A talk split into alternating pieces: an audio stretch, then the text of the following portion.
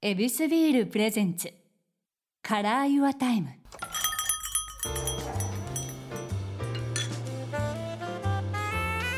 目抜き通りから一本入った静かな通りに佇む一軒の店 YourTime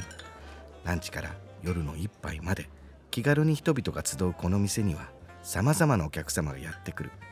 今日のお客様は劇団新幹線プロデューサーの細川信弘さんですようこそいらっしゃいましたこちらこそよろしくお願いしまお願いす。します、はいまずはですね、はいゲストの方とエビスビールで乾杯ということでございます、はいよろしいでしょうかどうぞ。手着になりますがすいませんえーじゃあごめんなさいいきますありがとうございます、ありがとうございますはい。いただきトクトクトクトクトクトクと。ありがとうございますいい音もいただきました追いかけますいややっぱりビールいいですね。お好きですかもう大好きです。よかったです羽を伸ばしてくださいではエビスビールで乾杯乾杯。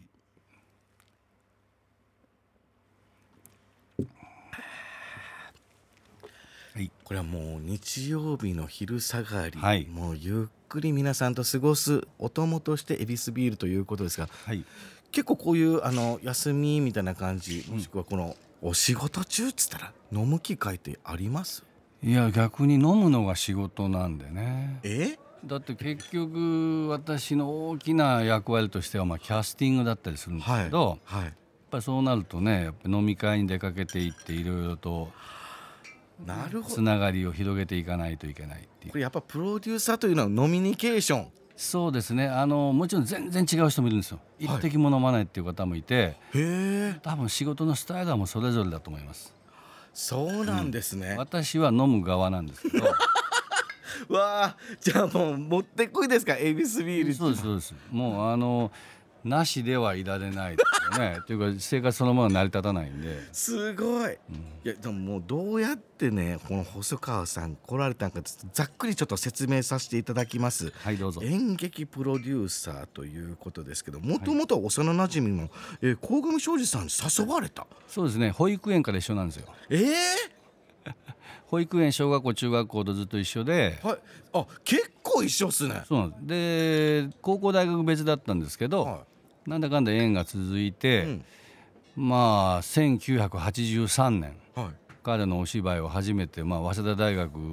の大熊講堂の裏に見に行ったんですえそれはお客さんとしてえはい、でそれで1年後うん、鴻上からあの今制作っていうねいわゆるプロデューサーですよねはい劇団の制作探してるんだけどお前やってくれよとええ言われてもね私お芝居見たことないし初めてやそもそも、うで大学も大阪だったんでまず東京がわからないえあその距離感で誘ってきたんですかそうですそうですえそれでだから渋谷の隣が原宿でびっくりしたぐらいですもんあそういうつながりすごい東京すごい原宿と渋谷って隣同士なんだみたいな その知識の人によく言ってきた なそうですよ、はいしかも当時私一応あの東証一部上場企業のサラリーマンでしたからえもう働いてた上でそうですそうです分かってるのにもで26歳でしたからねえー、誘われてどういう返事をされたんですかいやそれでいや最初に聞いたことはね、いや演劇の制作で何するかもうさっぱり分かんないんだけど、んそもそもお前その仕事はモテるのかって聞いたんですあれ一発目の質問そ うですだから鴻上は「当たり前だろお前なんやねんこのキャッチボーモル、テるに決まってるのえそうなのか?うん」それでそのままですほぼほぼ二つ返事じゃないですか ええ、それから37年ですうわーすごいなじゃあもう会社はその時にもうスパンとやめてそうですそうですでいきなり入るって言ってもその立ち位置っすよね劇団っていうのはもうこれ劇団第三舞台、はいでこれに、えー、と入団されたといや入団っていうよりも、あの劇団ってまあただの絆なんでね別にはあ契約書があるわけでも何でもないわけです、っえてみれば学生がはいサークル活動であやってたとそしたらだんだんお客さんが集まってきた、うんまあ、それなりの人数入ってそれなりのお金も動き出したはいあこれはなんかちゃんと社会のことが分かってるやつ にそのお金の面倒やなんかもろもろやってもらわなきゃ事務方がいるなっていうのでその政策っていうのはその事務方なんですけどああマネーの動きを整えてくれそうそうとそうそうであと劇団やってる連中なんてのは本書いて演出して出演する、はい これ以外のことに興味ないわけですよ。ねご存知の通り、そうです英ね訳の人なんでそういうことですはい役者バカと言われるやつだう、そうです、はいね、なので基本はもう出たい人たちじゃないですか、ん、なのでそれ以外のことあの出たりなんかすること以外スタッフワーク以外の部分の、まあ、全ての段取りを整えるのが、まあ、制作の仕事でそうベースっていうのはどっかで学んだわけじゃないんですか、ないですないです全く独学だし先人がいないというかあのお手本がないっていうか、はいつまり第三舞台という劇団はもう今の若い方はねさすがに知らない人多いと思いますけども第三舞台って1981年に旗揚げして、はい3年で紀ノ国屋ホールで5,000人人入れてるんですよ。すごすぎるやんでそれはもう歴史上ないんですよそんな劇団は、はあ学生劇団から始まって。なっるほてどことはお手本がないんですよ。なるほど唯一近かったのが野田秀樹さんの「夢の遊民者ああそうだすごい時代だな」でゆ野田さんの方が5年先行してたんであ大体5年目で遊民者はこんなことやってるから俺たちもこんな風にしようとかお手本がそこしかなかったんですそういうことか全然やってるタイプが違うんでねはい全く真似もできないし、はあで結局会社にしたのも僕が入ってからなんだけど、まあ、遊民者が有限会社だったんですよはい有限会社劇団夢の遊民者だったんですなるほどなのでちょっと俺たちは上を行こうほう株式会社ねで株式ってなんだよ分からんみたいなレベ ルでいや分からんけどなんかそっちの方が偉いんじゃないのみたいなことで株式会社サードステージっていうのを作ってそういうことなんでそすんなかとこから始まってるんですよ。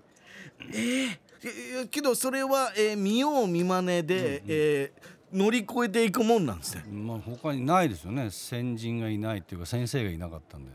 よよくそれでこの成立していくような、はい大きいこれもうとんでもない日本を代表する劇団になっていくということなんですよねそうですねその後は劇団新幹線プロデューサーで現在に至ってますけどこれはまたこの劇団新幹線というのは、んえっ、とご自身が、えー作られた違う違います劇団新幹線は1980年今度旗揚げなんですよあったんだで大阪でやってたんですやってたで、えー大阪を中心にやっていて1995年ぐらいからやっとこう東京に出始めたんですなるほど上京するみたいな感じで、当時はね大阪から東京に出るっていうだけでみんなもうちょっと肩張っちゃってはい 東京もんになんかみたいな感じだったんですなるほどでちょこちょこ来てたんだけど、まあ、その今みたいにもちろん人気あるわけじゃないしっていう状況でまあなんとなく僕は第三舞台の人としてちょっとお手伝いしてたりしたんですけどそうなんですねその後まあ97年8年ぐらいに、まあ、簡単に言うと鴻上君とはちょっと決別しちゃったんではあでじゃあもう新幹線一本でやろうかなって決めたのが99年そういうことそだんな流れです。まあこっ今ちは掛け持ちみたいな感じで、途中ちょっとありましたねでもまあまあ鴻上とも全然今でも付き合いはもちろんあるし、まあ言っても保育園からの腐れ縁なんで本当ですよねそれはそれでなくなりゃしないんですけど、うんなので新幹線専業になったのが99年からでそこからですよでそもそも新幹線って80年に旗揚げしてはい99年まで19年間、うんノーギャラですよえなな何してるんですかみんなバイトしてたんです、ええまあ、古田もそうですけどね、マジっすかまあ、古田新田羽野秋、はい渡辺一家筧敏夫あたりが、まあ、昔のメンバーにいたいた人も含めてですけど、まあ、みんなバイトしながら芝居やると。で19年のギャラってことは22歳の大卒で勤めた人があ41歳になるまで給料もらってないのに辞めなかったっていうねすごいこれはさっき言ったどうせ芝居やることしか興味ないんですよ人たちのなるほど全然誰もそんなねギャラもらえるなんてみみんな夢にも思ってなかったそもそもがはい、なので私が入って最初にやったことはまずギャラを払うことえけどその状態からお金が動くっていうのをよく持ってきはりましたねでもまあそれは要はお客さん増やせばいいわけだからいやこれ簡単に言うけど皆さんこれめちゃめちゃ難しいことなんですよ。どうやってお客を増やすってでそのね儲けを作るって、いや舞台ってめちゃめちゃお金かかるしめちゃめちゃ人いるから、いんやこの考え方をのノウハウがもう僕には理解できないです。うんいや簡単ですよんだって5,000円払う人がうん1万人集まってくれたら5,000万でしょは4,000万で作ったら1,000万儲かるわけですあ、えどうやって集めんののクエスチョンになります。あーそれはまあ、劇団だったらやっぱりおあのね2勝1引き分けの法則っていうのあるんですよ。ほう なんすかこれもうメモやない や公公演を例えば1回面白い公演がありますよね。はいそうすると当時もう何もないですけど SNS も何もないですから口コミですから、はいあこう面白かったよって、ちょっと今度一緒に行くってなるわけですよ。あなるほもうそれしかないんですよ客を増やす方法が。すごいなまず、まずは例えば100人見ました、うんそのうちの80人がすごく面白がってくれた、はい、ね、でその80人が1人引っ張ってきてくれたら、まあ、160人でしょなるほどでプラス初めて見る人がいるみたいな形でこう倍になっていくあ今でいう「いいね」がはしいっかりとお客さん持ってきて、で口コミで、えー広がるで必ず友達連れてきてくれたりすると倍々ゲームになるんだけどこの時にもう次の公演がつまんなかったらそれで終わっちゃうんですよ。はああれなんか違うねこの間とみたいな。ってことは2回面白いのが続くとうん目が見えるんですよ。なあで1回引き分けぐらいで終わっあるいはこれ負けかなぐらいのがあったとしても、はい2回面白い体験してると人はいやいやいやもう1回ぐらいちょっと見てみないと分かんないぜって、信じてるから2回うん、うん2回続けばいやもう1回ってなって3回目来た時に今度また面白ければほらほらやっぱ面白いねこの劇団ってことになるわけだからこれをね大体みんなね1勝2敗ぐらいで来ちゃうからダメなんですよ。あーなんかわかるやってる側と しては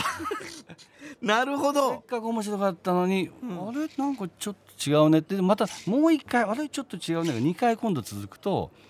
まあいいんじゃないかなまたなんか噂でも聞いたら行こうかなになっちゃうんですよいやこれすごく大切な話、うん作り手としていやこの中身にこだわる人間としてはですよ、うんこれ2回同じパターンパターンとして続いたら、うんはいうん3回目ってうんちょっとチャレンジングな内容にしたくなるはい時もありますよね、はいそういう時も、うんこの3勝目を勝ち取るパターンでいかなあかんの、はいわけです本当はねは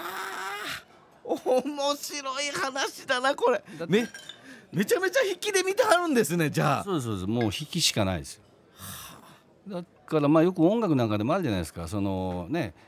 必ずまあ当ててるんだけどたまにアーティストが冒険して ちょっといつもと違うパターンでやってみましたみたいな、はい大体ファンの人からソース感食らう みたいなありがちでしょはいすごく聞きますね、えはいあれはうん違うんですね、いやでもねそれもやっとかないとやっぱり先がないんで、引き分けをわざわざ狙いに行くという、うんうんそれも必要戦略としてあるかもしれませんけどねただ私なんかの場合は洋楽のアーティストが好きだったんでやっぱりその70年代80年代のこうロックのアーティストをこう外から見ててだいぶ距離感もありますしなるほどなんでこのアルバムこんなことにしちゃうんだろ うってね。あ冷静に見てたんですねファンだからそうなんですそうなんですよなんでディープアップでハイウェイスターあんな当たったんだからもう延々ハイウェイスターのパターンでいいだろうってねあなるほど、ねでスモーク・オン・ザ・ウォーターはまたやっとけよと思うんだけど、まあ、違うことやったりするんです よ。うんロックスね例えも、ええすげえビビる大木さんから聞いたやついっぱい出てきたあビブルさんそうなんだ。そのハードロック好きで、あはい、ハードロック教室が毎月あったんですよーなんか見た気もするなそれ。けどもうそれが怖いのがドリンクバーで行われてたのびっくりしましたけどけど今役に立ちましたわじゃあこれのこのうまみっていう部分も見ながら、お金の周りも見て、お客さんの快感も見るっていうのが、えプロデューサーのお仕事とそうですねそれでなおかつそこにちゃんと雇用が生まれないとねそのギャラを払うっていうこと本は当でそそのスタッフも含めてですよキャストだけじゃなくて。そっかいっぱいいます照明から舞台監督さんからもうセッティングされる方いっぱいいるそうなんですよ。けどそれもお金を整い出したはいすると、えーっとじゃあメンバーたちもんびっくりされるわけですよね。うーんそんなにびっくりしてたかな、まあ一番最初は本当に一人一律で5万円か10万円だって1ヶ月半稽古して1ヶ月ぐらいの本番やって「はいお疲れさん」で5万円払うとか10万円払うとかまあそのぐらいからスタートしてますからね。これはすごいことですよだって今までずっとバイトしてたんです、うんうんそこでの5万ってことは、うん稽古中はバイトできるけど、うんうん本番中に終わった後深夜バイトっていうパターンはなくなるわけですもんね。まあそれをやめてもなんとかやっていけるかとか夢膨らんでくわ出役かはねあのあれですよちゃんと本公演中はお弁当を出す、えー、すごいまあ、今やってませんよ今は2ステージの日しかもちろん出しませんけどね昼と夜の間は出しますけどそれ以外の日も全て当時はもうギャラも安いしあれだから劇場に来れば飯が食えるとそれはもうみんなテンション上がりますねそうなんですまずそこから始めていったんですよってことはもうこの暖気も,、こうもう気持ちもぎゅっと落ち着く高まるみたいな感じになるんですかっていう時期があったとは思いますけどね、まあ、今はまあそれは普通になってますからねもちろん。いやこれベース作りってそういうとこから来てるんだはだからあのやっぱり食べ物大事ですよ。本当にあの長いうちらの場合長いですから本当に稽古と本番が、はいちゃんと美味しいもの食べていわゆる同じ釜の飯を食うっていうのは本当大事で。あなるほどねあのブルーノートっていうジャズのあの、レーベルのね、えー、とフレデリック・ライアンだったかなあのそう作った人も最初にやったことは、ん一番最初にやったことはレコーディングをお願いしたアーティストにサンドイッチをちゃんと用意して待つとへえそこから始まってるんです。やっぱ食べ物って大で事その当時ですから、まあ、いわゆる黒人のアーティストが多くて、もう、あいつの仕事行くとなんかサンドイッチえマジかそれみたいな でしかももうみんなね著作権も何もない時代だからもうパラパラパッと吹いてあーちょなぼるほどちょびっとのギャラもらって、でしでサンドイッチ食べるだけでいやーなんかラッパ吹いたらご飯食べてお金までもらっちゃったみたいな時代ですから。そういうことなんですね、うん絆ってそういうあの食べ物から生まれてくるっていう大きいですうわー素敵これもなんかこの人の心をちゃんと見るのがプロデューサーなんか感じがしますね、ええまあ私は心がないんでよう言いますわちょうどちょうどいいんですよバラ ンスえそそれななんすかこのやっぱりプロデューサーっていうのは自分に合ってたんすかやってるい自や分がそうでしょうねこの楽しみみたいのを毎回毎回見つけていってたってことなんですかいやあのね段取り取るのが好きなんですねへだからいわゆるロールプレイングゲームなんかでも、え、はい、ひたすら経験値を稼いでいやこんなもん別にいきゃ勝てるでしょっていう、ね、だって攻略本にはこれレベル20ぐらいでいってくださいって書いてるところをよし分かったじゃあ30で いこうみたいなそっちが好きなんですよ。石橋叩きまくって渡る石橋叩いて橋渡っちゃったみた いなね叩きすぎよ、ほん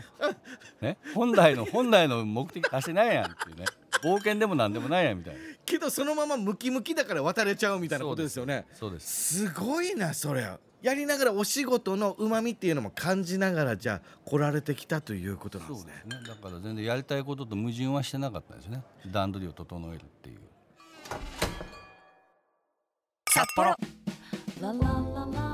例えば旬のお野菜たっぷりのパスタを作った時お家でゆっくり映画鑑賞する時あなたのとっておきの時間を彩るビールがありますカラーユアタイム恵比寿